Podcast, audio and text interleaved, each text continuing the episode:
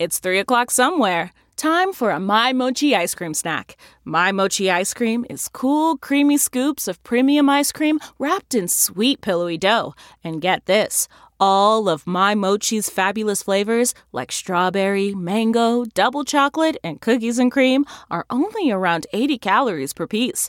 Talk about a guilt free, indulgent experience. Each box of My Mochi ice cream has six perfectly portioned, gluten free mochis that are great for grab and go. So feel good while curbing your afternoon cravings or the midnight munchies. Yeah, you know who you are with the joyfully chill sensation of My Mochi ice cream. Find My Mochi ice cream at Target or visit MyMochi.com to locate a grocery store near you.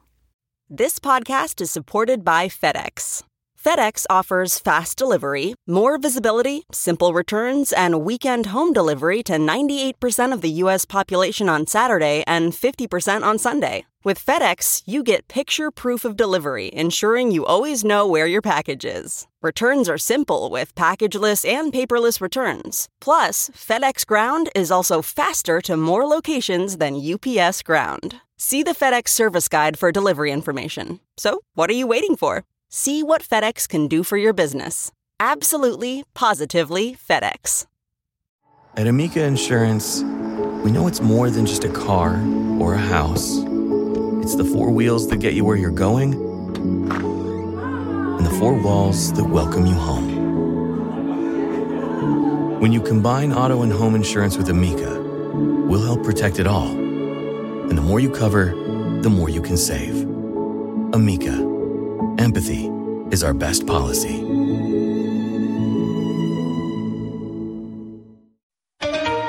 Tonight, as we come on the air, we're following several big stories about police encounters and racial injustice, including a fatal shooting of a 20 year old, with the police saying it was an accident. Body cam video shows the fatal mix up in Minnesota. An officer fires her gun instead of her taser, just miles away from where former officer Derek Chauvin is on trial for the murder of George Floyd. Violent protests. National Guard troops are sent into Minneapolis as a curfew is in place, the city on edge tonight. Tearful testimony. That's my oldest brother, George. George Floyd's brother takes the stand as a cardiologist says Floyd would be alive if not for the knee on his neck. And in Virginia, another case, an officer fired after video surfaces of police pepper spraying an army medic. Breaking news, a shooting at a school in Tennessee will have the latest. The new warning. The CDC director tells Michigan to shut down as the state's governor pleads for more vaccines, with more than one in four high school students testing positive for COVID. The president's big sell. As President Biden meets with Republicans and Democrats today, the question about how much of his $2 trillion plan is actually infrastructure. Plus, why Iran tonight is vowing revenge against Israel for a blackout at the country's largest nuclear plant. Prince Harry returns to Britain to honor his grandfather, Prince Philip, as the funeral plans are revealed. And a tradition unlike any other, the history made at the Masters.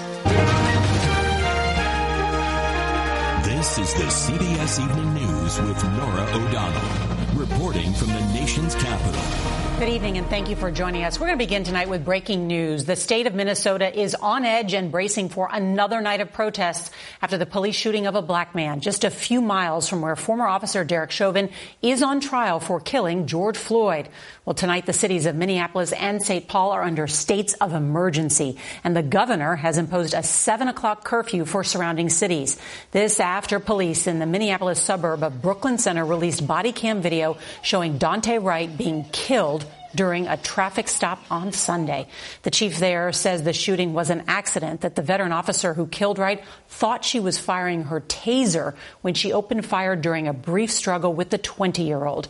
Wright's death set off violent protests overnight, and as we come on the air, today's release of that body cam video is doing little to calm a community and a country already outraged by the killing of George Floyd and frustrated by other recent encounters between police and people of color.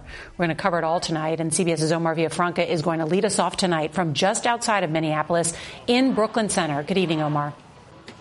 Good evening, Norah. There's a big crowd of protesters behind me blocking the street in front of the Brooklyn Center Police Department. On the other side, National Guardsmen and officers in full riot gear standing behind concrete barricades and fencing that they have just set up, getting ready for what could become another long night. This police body cam footage shows the final moments of 20 year old Daunte Wright's life. Officers attempt to handcuff Wright after a traffic stop when Wright struggles to get back in his car. Another officer comes to help. But it was a gun, not a taser that she fired.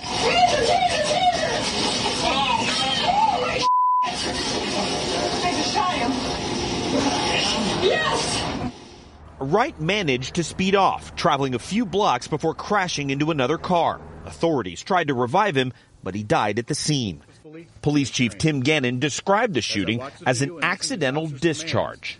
It is my belief that the officer had the intention to deploy their taser, but instead shot Mr. Wright with a single bullet. The officer, who is described as very senior, has been placed on administrative leave. Calls for action against that officer are growing, including from Brooklyn Center's mayor. We recognize that this couldn't have happened at a worse time. Wright's killing sparked a night of chaos just 10 miles from where former officer Derek Chauvin is on trial for the murder of George Floyd. Protesters confronted police who responded with flashbangs and tear gas. As local businesses were also looted.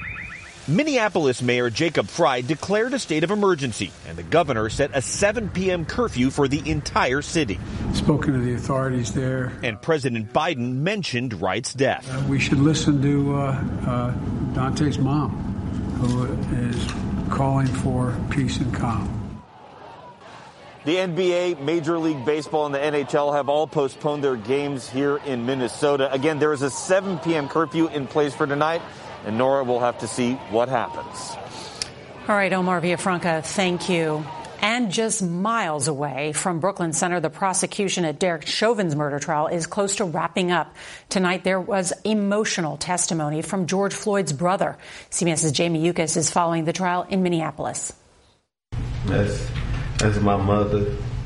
That's, that's my oldest brother, George. I miss both of them heartbreaking testimony from George Floyd's younger brother, Philonise. He talked about George growing up in Houston and his close relationship with their mother. He would always be up on our mom. He was a big mama's boy. He loved her so dearly. He says their mother died before George had a chance to say goodbye in person. The last time Philonise saw George alive was at their mom's funeral in 2018. George just sat there at the casket over and over again he would just say, Mama, Mama, over and over again. He was just in pain the entire time. Earlier on the stand, cardiologist Jonathan Rich echoed the testimony of previous expert witnesses. I believe that Mr. George Floyd's death was absolutely preventable. He said Floyd's heart stopped due to low oxygen levels caused by the officer's actions. I can state with a high degree of medical certainty that George Floyd did not die from a primary cardiac event and he did not die from a drug overdose. But the defense tried to keep the focus on Floyd's drug use. Meth was found in his system. What is a safe dose of methamphetamine? Prescribed? Illicit. I would never consider any illicit drug to be off the street that's not prescribed by a physician to be safe. That's not the George Floyd his brother remembers. He just knew how to make people feel better. Last night's unrest carried into the courtroom when Chauvin's attorney asked to sequester the jury immediately. The judge said no and indicated the defense will start its case tomorrow. Norah? Jamie Yuccas, thank you. We're also following some breaking news from Tennessee. A shooting at a high school in Knoxville late this afternoon. Police got a call about someone with a gun at Austin East High School. Shots were fired. One person was killed and an officer wounded. One other person has been detained. Police say the officer is expected to recover. All right, tonight in Windsor, Virginia, one police officer has been fired and another is under investigation for a traffic stop where an Army lieutenant was pepper sprayed, handcuffed, and held at gunpoint. CBS's Jeff Pegues has the disturbing body cam video that the state's governor says left him angered. Keep your hands outside the window. Pulled over because he had no visible license plate Army Lieutenant Caron Nazario was clearly worried about what could happen to him if he got out of the car. I'm honestly afraid to get out. Temporary tags on Nazario's new SUV were taped to the back windshield, something the Windsor, Virginia police officers had apparently overlooked. Get out of the car now! I'm serving this country and this is how I'm treated. Get out! Get out! Officer Joe Gutierrez, who was fired Sunday for his role in the incident, responds by using a phrase referencing death by electric chair. You're fixing to ride the lightning, son. The situation escalates from there. Hold on.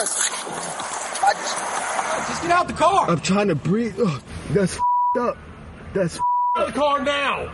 Nazario eventually exits the SUV. Get on the ground! Get on the ground now! Can you please talk to me? Get on the ground! Get on the ground! It is a sad commentary that when a uh, African American male who is in uniform is still afraid to exit a car in today's uh, day and age. Today, the Sergeant Major of the Army praised Nazario's professional response to the situation. I'm very proud of him, he wrote. Nazario, who was ultimately not charged, has filed a $1 million lawsuit. Wow. You're not cooperating. Get on the ground. Alleging that the officers involved were racially biased and dangerous. There is more to Nazario's lawsuit. It also alleges that the officers involved threatened to destroy his military career if he complained. The town of Windsor says that it is retraining all of its officers, including the one who was not fired. Norah. All of it caught on tape, and it has angered so many. Jeff Pegues, thank you. And we're going to turn now to the fight against coronavirus. Tonight, the director of the CDC is calling on Michigan's governor to impose new restrictions as new infections there skyrocket. While more than 46% of adults nationwide have at least one COVID shot, and about 28% are fully vaccinated. Health officials are especially worried about five states, including Michigan, where cases are still spiking.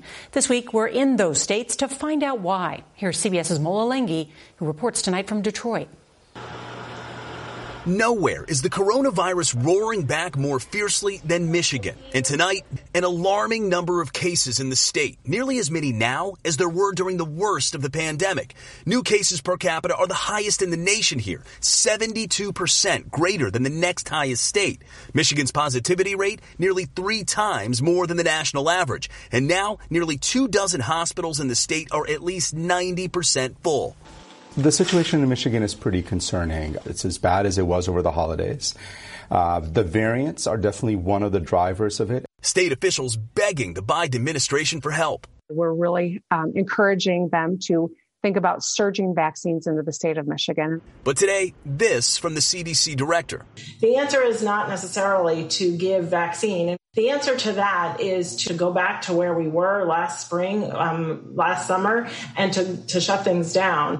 The governor today extending workplace restrictions which allow people to work remotely if possible, as she urges a two week pause on indoor dining, in person learning for high schools, and youth sports. But those are voluntary. In Michigan, high school age kids are far more likely to be infected than any other age group. More than one in four test positive, including 15 year old Niev O'Connell. When I first got it, I was pretty upset about it. My case was super mild. School is very important to me. So the ability to come play sports and gives my body a time to relax. The variants that are overtaking Michigan are now spreading across all 50 states, with the B117 or UK variant dominating. And tonight, a new study confirming that variant is 35% more transmissible. But researchers now say it's not more severe or deadly than the original COVID strain. In Michigan, student athletes are now tested every week. It puts a burden on us. You're just like, wow, that's this is life now. What's happening in Michigan today could be what's happening in other states tomorrow. All Michigan residents 16 and older can now get vaccinated at sites like Ford Field here, which administers about 5,000 shots every single day. And you know, that can't come soon enough, especially for younger children. The White House saying today, once approved by the FDA, kids will likely be able to get their shots at their pediatrician's office, Norah. That'll be a big change. Mola Lenghi, thank you. And there's some big news tonight out of the White House. President Biden says he is prepared to negotiate on the size of his infrastructure plan and how to pay for it. This comes as he met for the first time with Republican and Democratic lawmakers in the Oval Office. There are deep disagreements not only about the contents of the bill, but also the definition of infrastructure. CBS's Weijia Jiang is at the White House. Good evening, Weijia. Good evening to you, Norah. President Biden met with that bipartisan group for about an hour, but Republicans slammed his bill before the meeting even started, arguing that only a small fraction of the $2.3 trillion plan addresses traditional infrastructure like roads and bridges. They have criticized several items in it, including $400 billion in Medicaid spending and nearly $200 billion for the electric car industry. And even though Mr. Biden said today he is prepared to negotiate, it's still unclear how far he is willing to go. Norah? And Weijia, I want to also ask you about Iran, which tonight is vowing revenge on Israel for an attack on one of the country's nuclear sites. Did the White House know that Israel was going to carry out this attack? The White House said the U.S. was not involved with this attack in any way. Defense Secretary Lloyd Austin, though, was making his very first trip to Israel at the exact same time. The incident and any Iranian response could complicate President Biden's effort to bring Iran back to the negotiating table for a new nuclear deal. Big news. Weijia Jiang, thank you. And there are new details tonight about Prince Philip's funeral. The ceremony will be televised, but only a few people will be allowed to attend. And we're learning grandson Prince Harry will be there. CBS's Holly Williams reports from London. Prince Philip's passing was marked with a 41 gun salute. From Edinburgh to London and a minute's silence in Parliament a tribute to a military hero who served as consort to the Queen for nearly seven decades. She hasn't been seen in public since his death. Prince Harry has arrived in the UK and is self-isolating, while Meghan, who's heavily pregnant, has stayed in the US on medical advice. He was my grandpa, said Harry in a statement, master of the barbecue, legend of banter, and cheeky right till the end. Just weeks after Harry and Meghan's explosive interview with Oprah, former royal correspondent Wesley Kerr told us funerals sometimes bring reconciliation. But I think togetherness, especially at the funeral of a, of a, great patriarch, I think is going to be the key thing. Prince William released this photo of Prince George with his great grandfather, calling Philip an extraordinary man. The funeral will be held at Windsor Castle, attended by just 30 people because of COVID restrictions. Members of the royal family will follow the coffin, carried in a specially modified Land Rover that Philip helped design, to St George's Chapel, the same church where Harry and Meghan were married. Prince Charles celebrated Philip's life. My dear papa would have been amazed by the touching things that have been said about him. The heir to the throne grieving the loss of a father. Holly Williams, CBS News, London. There's more fallout tonight over Georgia's new voting law. Activists claim that law will make it harder to vote. Well, actor Will Smith and director Antoine Fuqua say they're moving production of their upcoming film, Emancipation, out of Georgia. In a statement, they said we cannot in good conscience provide economic support to a government that enacts regressive voting laws. All right, tonight evacuations continue on the Caribbean island of St. Vincent after another volcanic eruption today. The blast sent smoke and ash to Barbados. That's more than 100 miles away. It was larger than the initial eruption on Friday that sent thousands scrambling for safety. Now to a boundary breaking win at the Masters. Hear what Tiger Woods is saying after this exciting finish Sunday at Augusta, not only for the viewers and the winner, but for the country he represents. Here's CBS's Mark Strassmann. With that winning putt, Matsuyama. Hideki Matsuyama had mastered Augusta and lifted a burden he carried for all of Japan.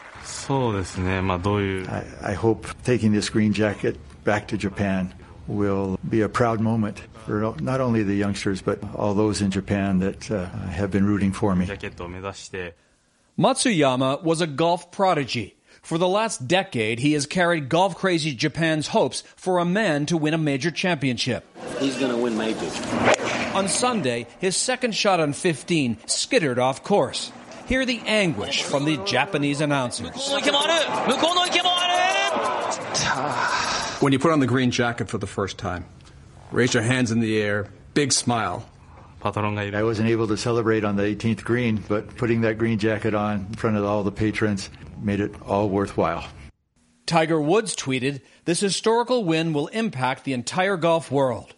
Matsuyama's caddy bowed in respect to the Masters course, like everyone in golf today, to Hideki Matsuyama. Mark Strassmann, CBS News, Augusta, Georgia. On tomorrow's CBS Evening News, an important story. Why are women reporting more serious side effects from the COVID vaccines than men? We'll take you inside the science. And if you can't watch us live, don't forget to set your DVR so that you can watch us later.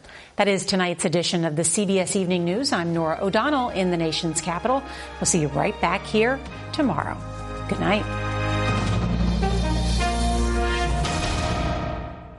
The Hargan women seem to have it all. From the outside looking in, we were blessed. My mom was amazing. But as detectives would soon learn, there was a lot going on inside the Hargan household. Ashley and I have been calling my mom and the house and Helen. Okay. No one's answering. 63 year old Pamela Hargan gunned down in her own home. Her youngest daughter, Helen, lay dead upstairs. Patrol, when they arrived, assumed or thought that there might have been a murder suicide. But for the detectives on the scene, there were things about the scene itself that were concerning to us on day one. Who would want to kill their mother and their little sister? There is no boogeyman here. It is exactly who we think it is.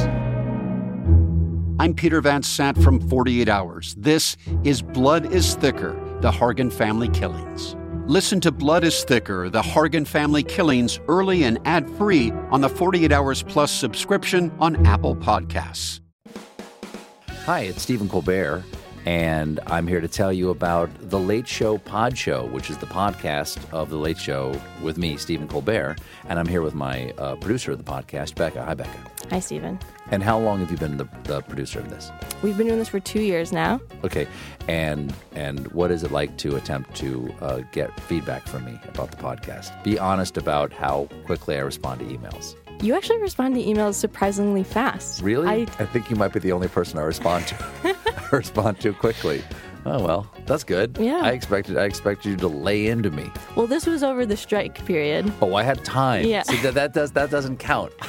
Sure, I responded to everything because responding to you putting reruns up on the podcast was like a form of employment. Yeah. And I felt like I had something to get up for every Yeah. day. So thank you for that. Listen to the Late Show Pod Show with Stephen Colbert wherever you get your podcasts.